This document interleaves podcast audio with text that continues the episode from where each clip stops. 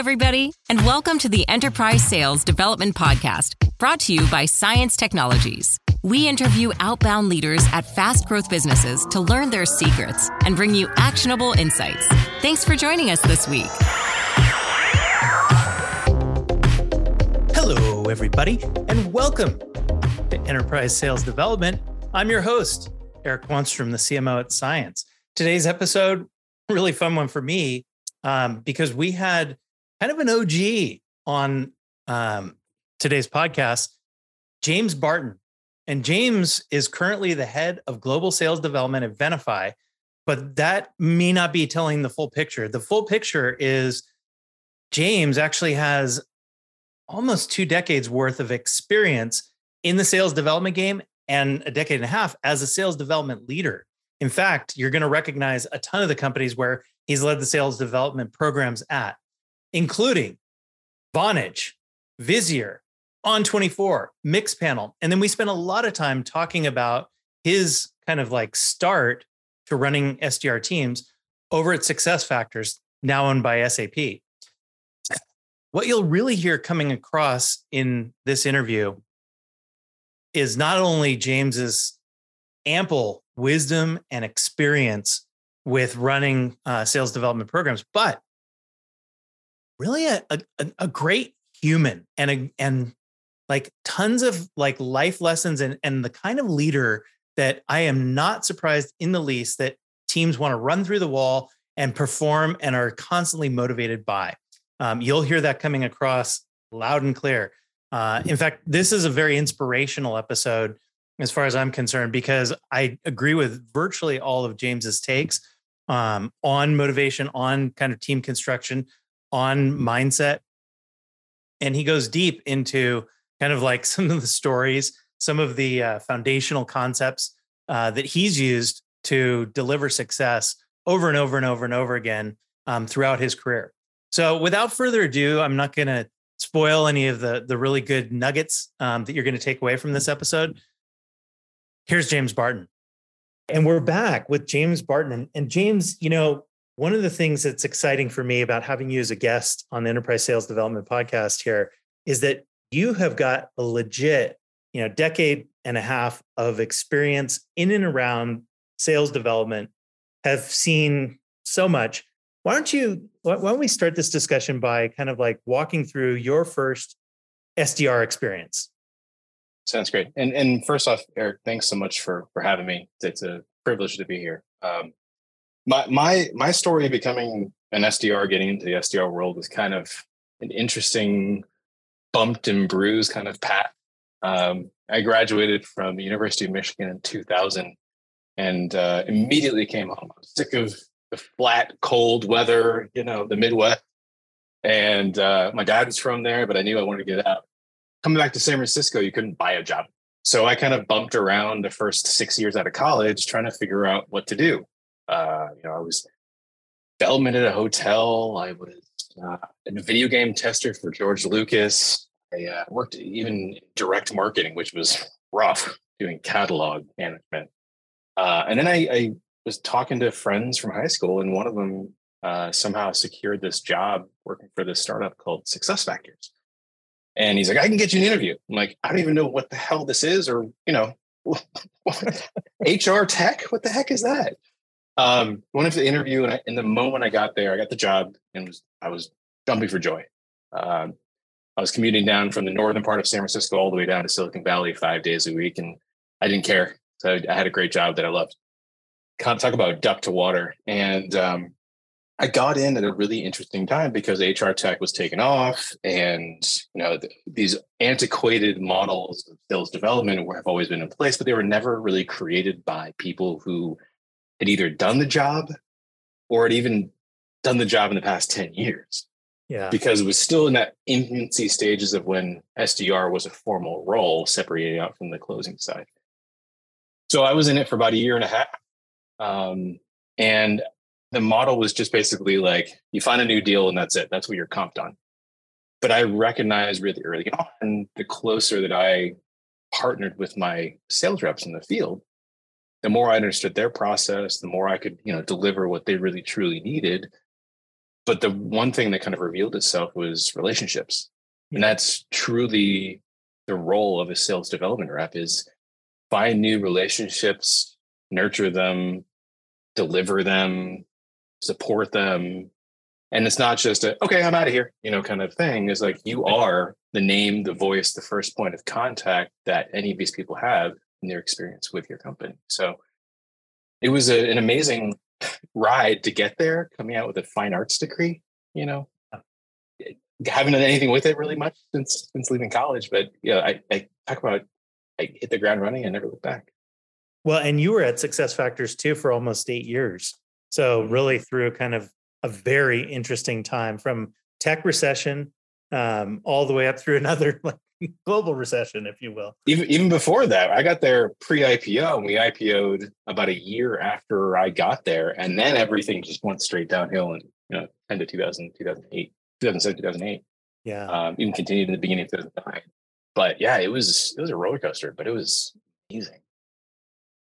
Well, you know, you used a, a word that I think should be top of mind, should be first and prioritized across all SDRs that that perform the craft, and that word is relationships. But I fear that it's not. Would you agree? Hundred percent, hundred percent. The um, the scary thing is, like back when I was an SDR, I was introduced. Here's your phone. Here's a computer. Good luck. And it's like, uh, okay. There was no outreach. There was no SalesLoft. There was no LinkedIn Sales Navigator. I mean, it was just Salesforce, and that was it. I had to create Word documents of my own templates. Um, enablement was basically boot camp, which is nine times out of 10 oriented only for sales reps. Yeah. So you're, you're coming into it kind of blind. And the experience stunk as a new hire. But looking back, it was probably a really great, you know, lesson. It was like one of those, my uncle didn't do this, but those uncles that push the kid in the pool that guess what? You're swimming, right? It was kind of like thrown in the deep end. And it was great because you build your own process and your own pathway. But yeah, I fast forward, I went into sales for a year in 2008, but I came back because I, you know, everybody was doing layoffs and I was lucky enough to get a job back on the SDR team. And 2009 was a really eye-opening life experience, let alone professional experience where, you know, I was calling heads of HR immediately after they were laying off 5, 10, 15, 20,000 people in one day. Yeah. And I'll never, never forget this one woman. I was like, hi, I'm James from Success Factors. Did I catch it a bad time? And you could hear the tears. Oh, so bad. And she told me how she'd lay off like 15,000 people like an hour beforehand. And I'm like, do you want to talk? And it was just this 45 minute session of her talking to me. And she's like, "Oh, why'd you call?" but it was it was great because I was able to create this relationship, and I figured, you know, that that year in sales that you shouldn't ever have a square peg round hole. You shouldn't have either when you're creating these relationships. You should start listening to the person you're talking to because SDRs today, back to the original point of you know creating relationships, they hide behind technology sales is an art form and so is sales development. And, and, yeah there are metrics there are numbers there's a i like to say sales development is a pipeline and revenue uh, predictability engine. Mm-hmm. um, and probably the most predictable aspect of that whole you know life cycle from top to the bottom of the funnel. But it starts with relationships and setting the experience off on a good foot with the prospect or customer and then being joined at the hip with all of your partners, whether it be your sales reps or marketing, sales operations. So everybody's kind of in sync on the same sort of wavelength, as you could say. Yeah. And I think that relationships are tricky too, because you you're starting in a in an awkward way. I think we can all agree that, you know, SDR, the role is interruptive.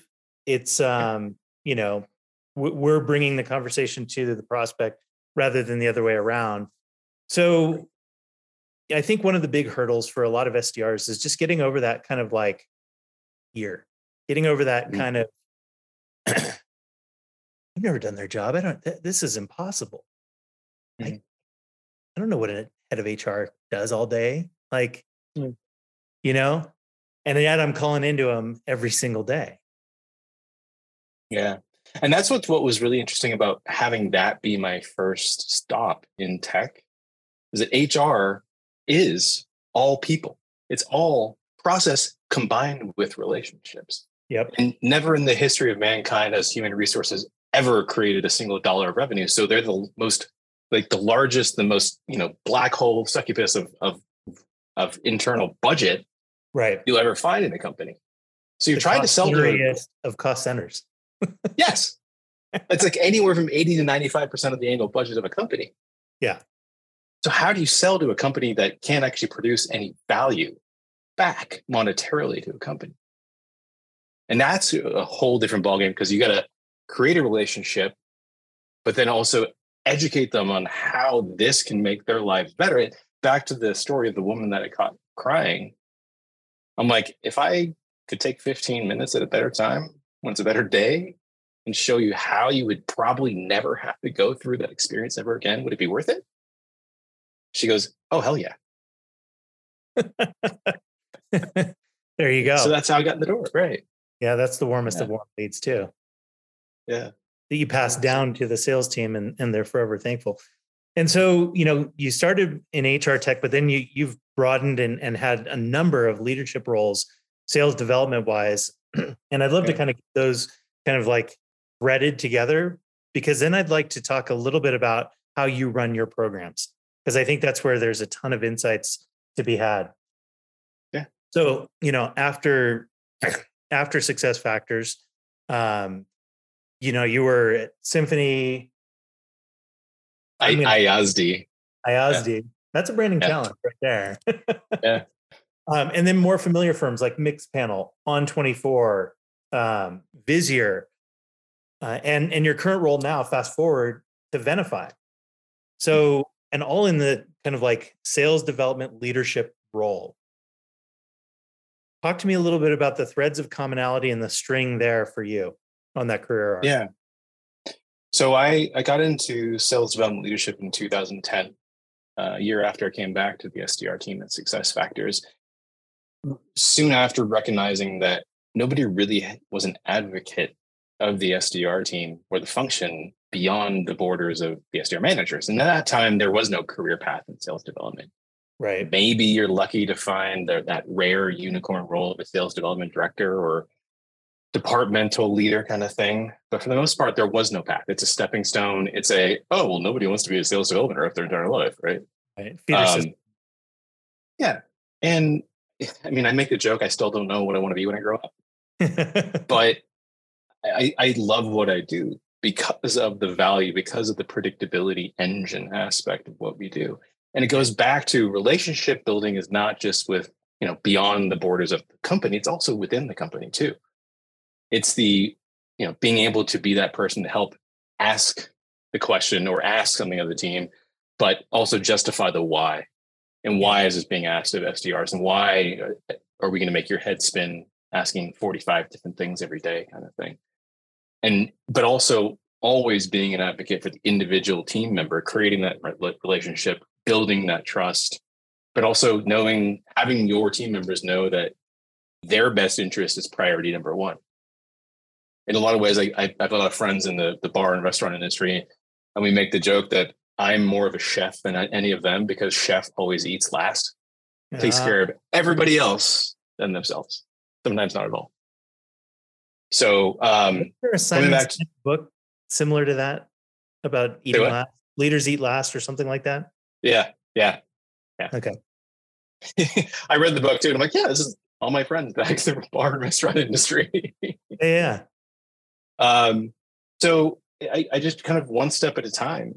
Um, I, I kind of settled into it, but it all started back in 2009, where my chief operations officer and my SDR manager, who was my biggest competitor the first time I was an SDR, came to me asking to help them reinvent the sales development model. And I was like, okay, uh, you know, I'm just an SDR, right? They're like, no, we want to re- actually recreate the entire model based upon what you're doing the first time. And I'm like, just creating new relationships. And they're basically a, yeah.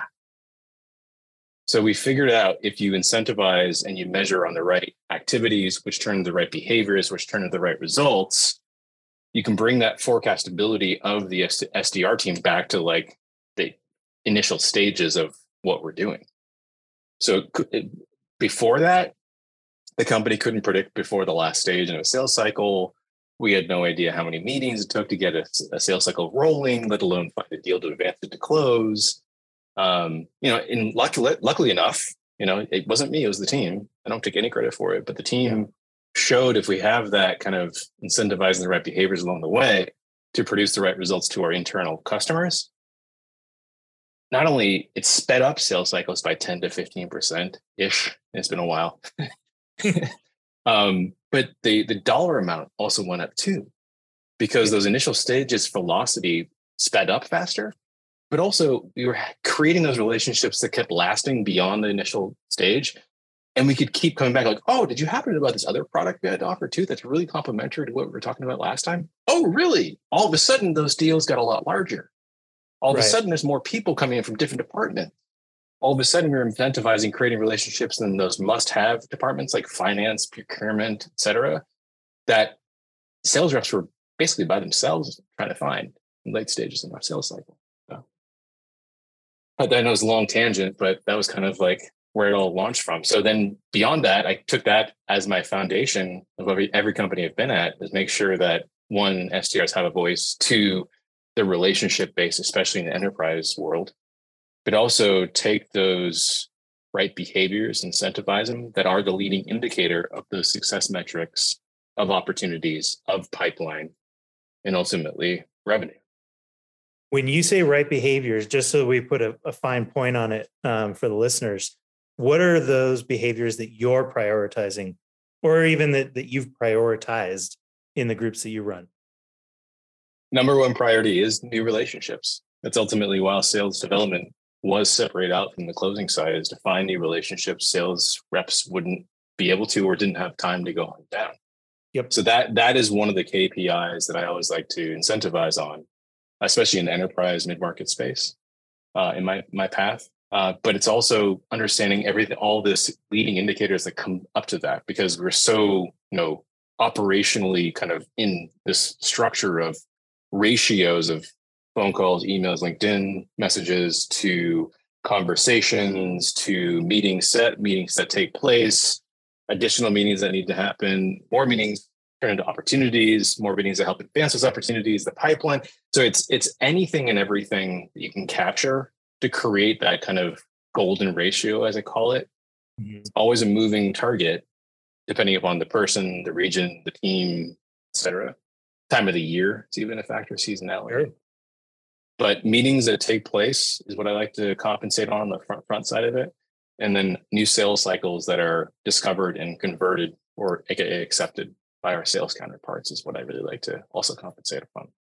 And how much control do you like to place into the hands of the SDR at what where their patch, what their segment, how they can control what new relationships they're they're targeting.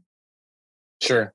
Um, it, it all depends. So let, let's say I'm I'm running a team, and that's I have, we only focus on enterprise and top end of enterprise for Venafi today. But let's say I've got an enterprise team and a mid market team. Typically, I'll look at team members coming in uh, or have had time in the role internally they can have a full blown conversation at enterprise level. No disrespect to mid market, but you need a more seasoned, I don't want to use the word mature, but experienced brain, you know, at least a year yeah. to have that conversation. Um, mid market, SMB, even is a, you, you, you don't need to demand as much uh, experience or, you know, bullet points on a resume to put it in a team member into that segment. So after that, it's it's mu- much more organic of how they approach it. I like to offer up. So even today, I, I had a call with a team member, and he goes, "James, I really love the fact that you trained us in the onboarding. We have a full month of zero targets, and they get paid in full, but their job is to just absorb everything possible." Interesting. Shadow, meet with their sales reps, understand, watch the videos, full month. But it's a an investment in them so they can invest in themselves to hit the ground running. Month two is when they have their first month of targets. So uh, fast forward, we leave everything to them at that point, and you know, raise your hand if you need help. But the number one relationship they they need to focus on is their sales reps. They need to be. I always get made fun of because I'm a movie buff. And, you know, growing up in Northern California with in the Star Wars world, it's not Batman or Robin because one's a sidekick. It's more like Han Solo, Chewbacca. They are ah. partnering to save the galaxy, right? Yes. Cheesy, but it's universally understood. So, like, case in point, 2010, my sales rep in Detroit gets up on stage. He goes, I would not be up here if I didn't talk to James Barton seven days a week, even to the point my wife calls him my work wife. so, number one priority is the sales reps you're aligned to. Right. That's the number one relationship you need to make sure that's an ongoing but two-way street. Got it. And so then that kind of naturally also accounts for swim lanes and maybe even geo or different ways that you can a- attack um, your ICP or, or, your total addressable market. Yeah, and it, it's all organic. It starts foundationally being an organic thing. Back to mm-hmm. the art form of sales and sales development, you put too much structure and don't allow creativity in that organic evolution, you, you start forcing people to do things that don't come naturally to them and they fail. Right. Do you like, think that goes all the way across the board? I mean, one of the things that I've seen um, as a reason or a rationale for missing quota for underperformance is oftentimes too rigidly scripting or otherwise controlling activities um, on on behalf of SDRs. I, I, I won't be 100% resounding yes, that is, but it can be a really big factor.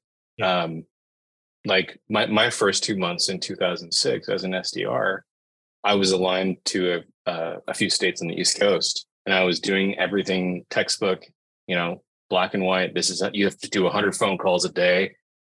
And I got to the point after two months, I'm like, this is, I'll be, I'll, I'll save my adult language, but this is baloney.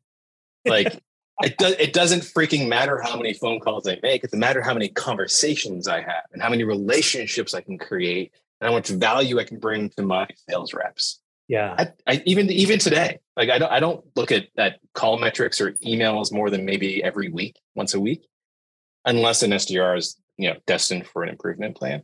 Yeah. But I knew I knew, and this is you know the, the operational side, which is nice because we rolled up through that um, great first experience in sales development leadership at Success Factors, there's always a rhyme or reason, or like I know how many calls and emails or live conversations it takes to get a, uh, appointment on the board, the meeting on the board. But it's how I get there and how I, you know, get creative. There, it's not linear. It's not, you know, point A, point B, point C. It's more like you get from point A to point G to point F to point L, whatever, right? And how do you communicate that then to, especially like say a new SDR, um, you know, someone with experience, someone like you're talking to me and I get it 100%, right? It's sure. as Stephen Covey once said, begin with the end in mind, right? Like the end is, is kind of like, how do I open up sales conversations and forge that relationship so that they carry forward and I hit my quota and all that. And then I can do some backwards math on like, well, if my quota is X, I probably need to do Y amount of activities without being as linear and as kind of like structured as you're saying. But I think that a lot of times don't SDRs get lost at that point because they're not following the full math, the full picture, the full understanding.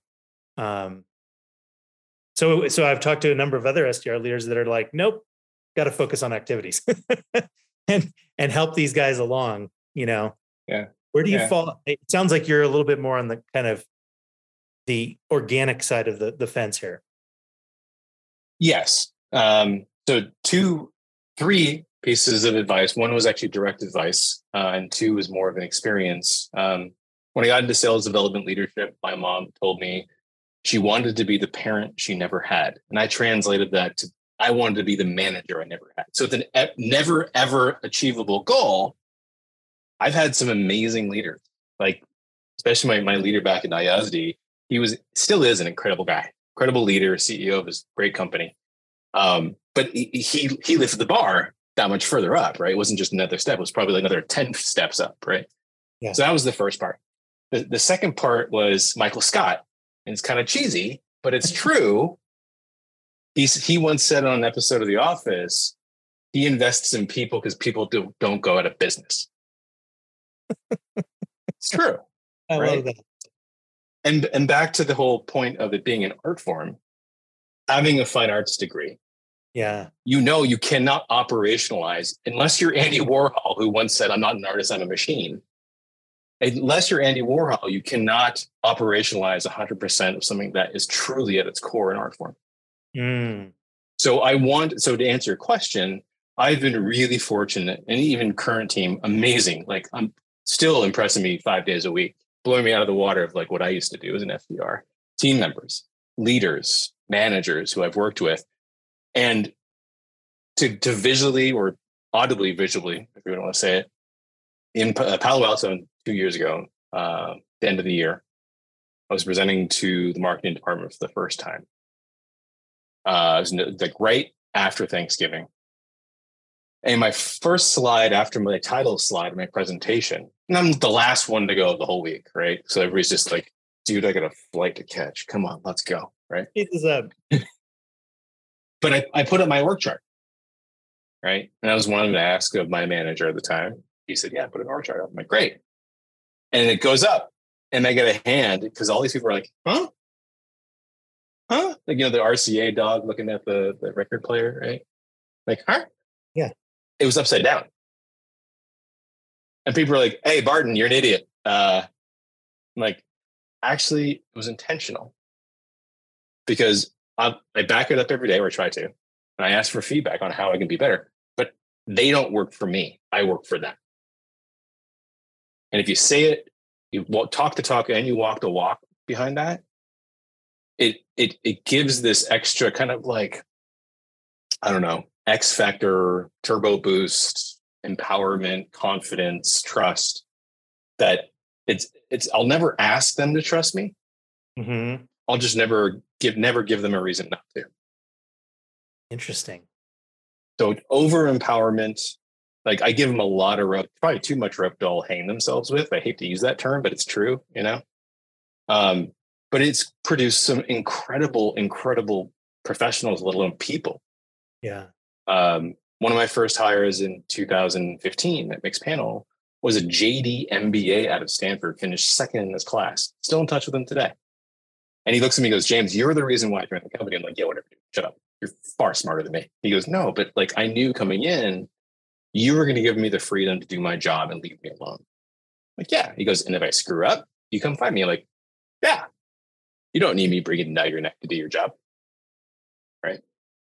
So yeah, it's it's organic, it's relationship building, it's heart, it's trust, it's you know, you you're not answering to me, you're answering to your sales reps. Right. That's harder. And they're the hand that feeds you. So why would you want to bite it? Those are some deep insights. And I'm glad that you shared that. You know, the the image that's coming to my mind is you referenced Star Wars earlier. And I'm I'm getting some definite like Obi-Wan or Yoda vibes here. because the dynamic that's being created and what you've just laid out as a case for running an SDR team, that's not even the right way to describe it. For an SDR team that runs, you're you're now like effectively like um not even the pace setter. you know, sorry to mix metaphors there, but No, no, you're good. I, I, and I think that's kind of where I, I found I my not my comfort. It's not. It's never comfortable because Yeah. it's such a seasonal and moving target set. sure. Um, and you got to I think that that you got to show up every day, right? Like if if your entire right. team was missing quota, like this wouldn't be a conversation. totally and and I put it this way: like I'm going on parental leave in two weeks from tomorrow. Right, my first first baby. Really excited about it. But I've committed to every single member of my team, not my boss, not my colleagues, not my my CEO. If my team needs me, I'll answer the phone. Even a process like my the leadership teams has a document. They put all the asks in a document, and every Tuesday I'm going to check it out for about half an hour to an hour. Because I told them I'm committed. I'm in. Like I've got nothing that's holding me back, and I don't want to hold back from making sure they're successful. So it's it's. I think it's a rarer and rarer thing when it comes to sales or commission oriented roles. And I'm not trying to blow smoke at the people's rear ends that do this. Yeah. But you know, so one of the one liners I got from my success factors days was the head of sales, Jay Larson, that took us public. And he goes, half of winning is showing up. But if you're showing up all the time, you're probably going to win more than half the time. Right. Right. What's what's the famous quote? Eighty percent of life is showing up. said somebody somewhere at some yeah. point. But but that's true for everything. It's true for yeah. your love life, true for work, it's true for friendships. You know, like being dependable, being you know, and you know, not trying to selling timeshares or doing stupid stuff that you don't believe in. Like, I'm sure it's great for some people, but I don't believe in that. Right? Yeah. I believe in what I do. I believe in my team. I'm representative of bringing them in and empowering them. So it's, you know, I want to make them as valuable and as successful as possible. Well, and more importantly, I think that at least some of the things that I've heard is that the structure plays a really important role in that. For instance, giving people a month to absorb, to sponge. Um, you didn't use that word, but I did uh, and figure things out to to kind of realize that hey you know what it's going to be up to me to produce results in this job and this company is giving me kind of like the tools i need for me to kind of like self-select into yeah. how to put put those numbers on the board and i'm guessing that you yeah. probably run a lot of your own coaching and one-on-ones and and or team meetings where am i way off base in saying that they're probably a lot like therapy sessions. Hey, I'm trying this. This isn't working. Hey, I'm experimenting with this. Hey, I'm thinking about this in this way. Like, yeah, and I and I think part of the investment of leadership is investing in the person, getting to know them. Not, you know, you don't need to know like their waist size and you know they're allergic to, but like you know, getting to know them, their their goals, or you know, career path, eh, advancement, or wherever they want to go in life because they may not know everything that's out there. I didn't know anything when I right. first became a sales development rep. So part of it is being a cheerleader, a coach, a mentor, a, a, a something to lean on, somebody to vent to. Um, I've got a team member on my team that's really frustrated with what's going on. And I thought he was like a level of six out of 10 frustration. He's like a nine out of 10. He was just breaking down. And I'm like, okay, all the BS aside, what's up, man? And we had a two hour call. And not because I wanted to stay on a call for two hours with the guy, but you know, he's an amazing human being, let alone team member. And we got done, and he's like, "Do you want to talk about like work stuff?" I'm like, "Yeah, we can talk about it next week. It's middle of the month. Who cares? Right? This is more important." And I think that is something that you know a lot of my team members have told me over the years is like, you, you're kind of like John Wooden. Yeah wisdom, not dash wise, but like it's just fundamentally what's most most important in life. You know, yeah. it's you, your ham, your family, your health, your well being, your happiness, your comfort, and then everything else is just the small stuff below it.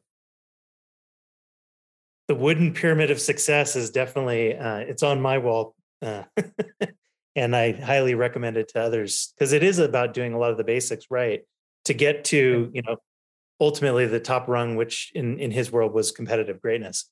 Um, yeah, and and the the pathway to le- the leadership and sales development world isn't a guaranteed path of success.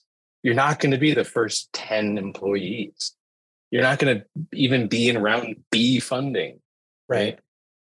But you can have the most amount of impact as an SDR leader equal to everybody else in in in even executive level. You know, like I, I, again, I'm giving full credit to my team. Yeah. But in the six first six months from July through December of 2021, as at Venafi, we were voted the most improved team of the company of that year. And then month after month, quarter after quarter, again, my team, not me, hitting all time highs, record highs. I've had people that have been working at Venafi for six, seven, eight, 12, 13 years going, we've never seen anything like this. And I'm like, don't talk to me. Tell my team. They're the ones who are doing this, man. Like I'm just, you know, bottom up. Like I, am I'm, I'm at the bottom of the pyramid, upside down pyramid, right? For the yeah. chart. So yeah, it's it's fun. It's a lot of fun and it's inspiring too because it makes me want to work harder. I can tell it just oozes across and, and i think that everyone listening to this is going to kind of be nodding head in violent agreement that you seem like the exact embodiment of what you said earlier which is being kind of that manager being that kind of leader that that you never had or that you would wish you worked for right? Like because all Trying. of these tools are it's like pay it forward type stuff. It really is but it's it's it's also a sales development tends to be kind of again oh sales development. Yeah you'll we'll, we'll let you talk in a second. Or like oh yeah we'll get to you. You know it's like matt damon on the jimmy kimmel show. Um but the, the, the you have somebody who's been doing it a long time who knows what they're talking about can actually speak the languages of different departments as well. I think that's really the the surprise for me mm-hmm. in my but in June, I'll be starting my 18th year of doing this.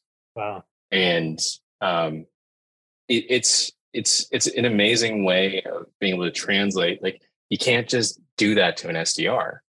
So I've got a new boss who started at the beginning of this year. We have all these great campaigns going, but they're, as I call them, slow burns, right? They don't just start. You got to build up the momentum. You got to prepare. And because of this other campaigns that are still rolling from the past, it takes an extra week or two, whatever, to start them going because there's delay or things need to finish first, right? Yeah. So she's like, why aren't why aren't the team members jumping on it? I'm like, they are. It, it's it, they just need to wrap up what was at last act of them last year to get the ball rolling. There's a lot of changes happen the start of the year. New model for us, new model for sales, realignment of the, the sales organization, marketing organization, so it, part of it is just like, hey, time out. Let's realize what's going on here, and being just the the, the advocate for the team. Be like, they're kicking butt. They're slaving at their jobs. You can't expect that, that we are about as agile as a you know cruise ship in Nor- Norwegian fjord. Like it doesn't turn on the dime. but that but that's also a mirror of the market we we call into. Yeah. Cybersecurity doesn't unless it's reactive because something bad happened, they're not, you know, as as fast as sales and marketing organizations are. So, um, yeah, I, I don't know. It's just part of it is just an organic path. I learn as much from my team as they do from me. I probably learn more. And one of the things that I asked recently that people are actually surprised to hear me ask, and I've had to change it different ways, is how am I doing? Yeah. Because I firmly believe the only way you get better is by failing or getting feedback. I don't want to fail. Rather get feedback. I mean, tell me I'm ugly, tell me I smell funny, or look like I smell funny, I should say, since it's all over Zoom these days. But like leaders need to actually stop and listen to their team more. Yeah, I think that's sage advice right there. You know, get, we get stuck. Yeah, good. Sorry.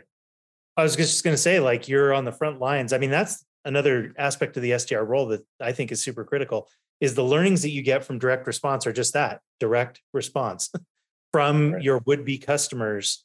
Um, you can learn all kinds of things uh, if you're paying attention and listening. Yeah, totally agree. And I kept going, I um, kept asking the question, and I learned another lesson from a former team member last company. I'm like, "How am I doing?" She goes, "Great." And I'm like, okay, that's not a good way of asking the question. How do I ask that question? She goes, What are you known for? And I'm like, Okay, what am I known for? She goes, Getting SHID done and being the bad guy so we can be the good guys. And I'm like, Sweet. Where can I do more of that and where can I improve? And she's like, Just keep doing it because everybody relies on you to be that guy. I'm like, Cool. There you go.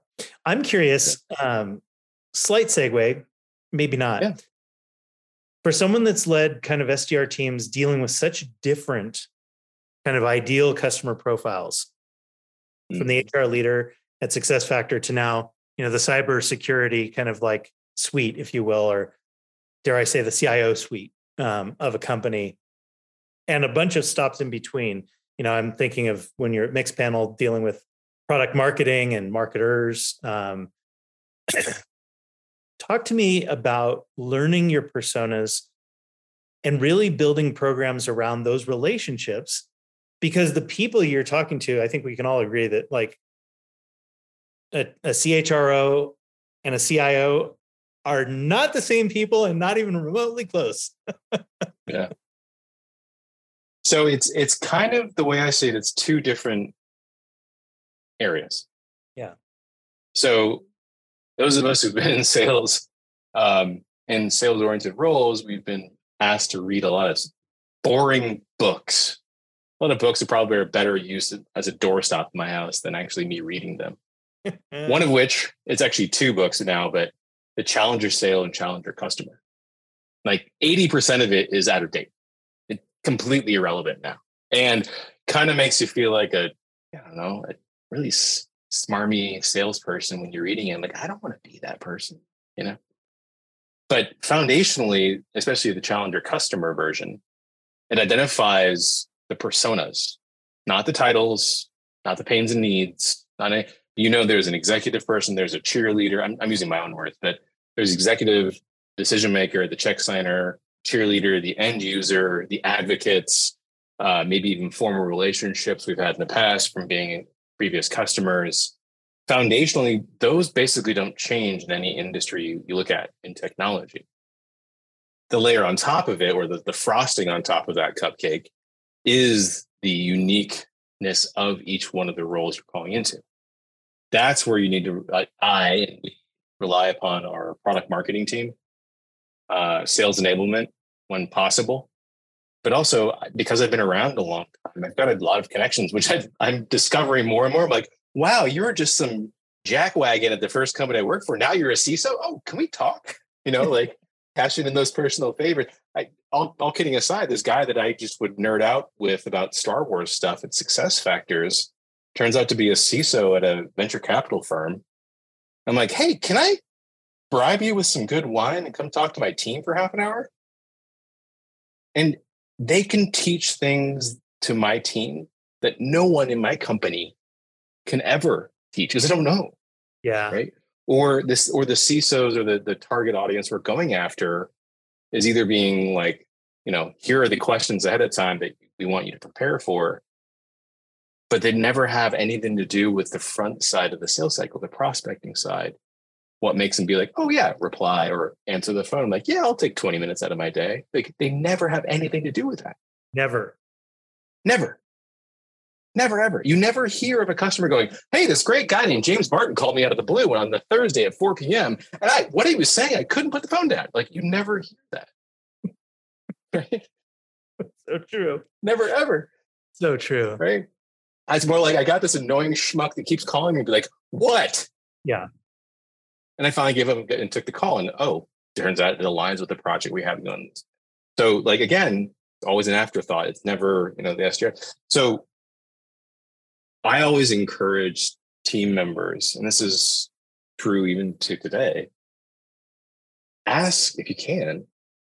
Ask your prospect why they agreed to the meeting after the meeting. Get the credit first get the credit, right? And that's something I did back in 2008 when I was in sales for Success Factors, doing my own prospecting still, didn't have an SDR. I, another story for one day, I did a fax campaign. Amazing. Yeah. Tell you that later. Um, Completely useless I, for going forward, but hey, badge but, of honor. But well, let's let's face it, all health, all healthcare, all finance companies all still have fax numbers. That is true insurance, right? Yeah. So, I mean, I'm learning that more and more. Having a pregnant wife, you get a fax in, you know, the receipts to get reimbursed for your flexible spending and all that stuff. But, um, but the, the, the point is, is that, you know, you, you, I don't know. I, I, can ramble on about this for a long period of time, but hopefully well, that I, makes. I like that bit of advice. Why did you agree to take this meeting? And you know, funny enough, breaking the third wall, that's something that we at CIENCE do all the time. Um, and, and it is very meta, right? Like an outsourced, you know, sales development firm that sets meetings yeah. for itself, inbound or outbound, yeah. can ask that question all day long because we know A, we're on stage, we're being judged, you know, like it matters why you took a meeting with us because you're you're thinking like, hey, if you hire us, this is what I'm gonna get. like yeah. So I, but it's, it's setting it's setting expectations, right? Same thing. Like even where I'm getting to the point, it's a long story, make it short and sweet. When I was in sales, I would ask the customer why they signed with us. Yeah. Or you're you're starting that question that will eventually, for the majority of sales development reps who want to go into sales, going to be asked of them when they get to sales. Why are you asking me to do a forecast when I'm an SDR? Guess what? It's going to happen on your next job. That's right. So it's just, you know, constant improvement, as Thomas Keller likes to say, the famous chef. Yeah. Let's be a little bit better than yesterday. What's that? French Laundry. You got it. He's the only American chef that has multiple three star Michelin restaurants. Amazing. Yeah. And he was the uh, consulting chef for Ratatouille too. Oh yeah, I did not know that. Yeah. Great movie. But he has this famous saying, "Let's be a little bit better than yesterday." That's it. Yeah, like kind of the one percent rule, right? Like one percent is a reasonable goal to shoot for day in and day out, and then compound, you know, interest or compound returns really helps. Yeah, improve your lot. And and a lot of these fundamentals, and the last thing I'll say, but and I'm talking a lot, but um, the, the, a lot of these fundamentals and lessons I learned were from the CEO of Success Factors, Lars Dalgaard. He, he was weird and crazy, but amazing and inspiring and passionate. And he'd be like, extra 10 push-ups, James. Today at the gym and tomorrow at the gym and then extra 10 push-ups. And I'm like, okay. Sure enough, the lesson that I learned, especially my mom got sick and unfortunately died of brain cancer, an extra 10 minutes, an extra 10 hours, an extra day, it all adds up over time If you do all that, you've got an extra, you know, 3,650 push-ups every year. It's a good way of looking at it. Yeah. Can also extend to that extra call being made, that extra email, that extra LinkedIn, you know, connection request out the door. You know, yeah. when I was calling into Detroit in 2009, I would make a lot of my phone calls on Fridays at 4:30 p.m. Eastern, Michigan yeah. time. Yeah. And executives be like, "Hello, like, oh, no gatekeeper. You know, golden hours. All of a sudden, I know exactly. I know you're on your way out, but who do I talk to on Monday? Never asked for the appointment execs. I never did. Yeah. Never needed to. But yeah, that was it. Good pieces of advice. James, this has been great. I mean, you've laid out a case, very charismatic, very persuasive. Um, for th- those in the audience that may want to pick up the conversation and have it with you directly, learn more about you, your team, your company, uh, where should they go? Uh, best way is just go on LinkedIn. Um, I think it's just JB Barton is my my handle on LinkedIn. Um, it's discoverable. It's there. Uh, yeah, I mean, it's best way, especially because I'm about to go on parental leave. I'm probably not going to be that responsive, but I definitely any message that's sent my way, I always respond. So that's my. maybe we'll even uh, you know podcasts have this weird evergreen factor to them where people listen to them and you know even a year down the line it's like uh, nothing we talked about here won't be relevant in 2025 sure. I'm, I'm watching linkedin learning videos right now from 2019 they're great right as long as they're not about ai everything's good yeah don't steal our That's jobs faster than we have the time to capture right now but it, it is interesting. You know, it's a whole different subject that people are like in, in sales development, they're so scared of. And I'm like, you can't take the personal factor out and and out of that. There is none. Yeah. You know? I agree. I agree. Well, here's to building that revenue predictability engine. Um, thank you for gracing us with your presence, your time, and your insights. Appreciate it. It's been fun.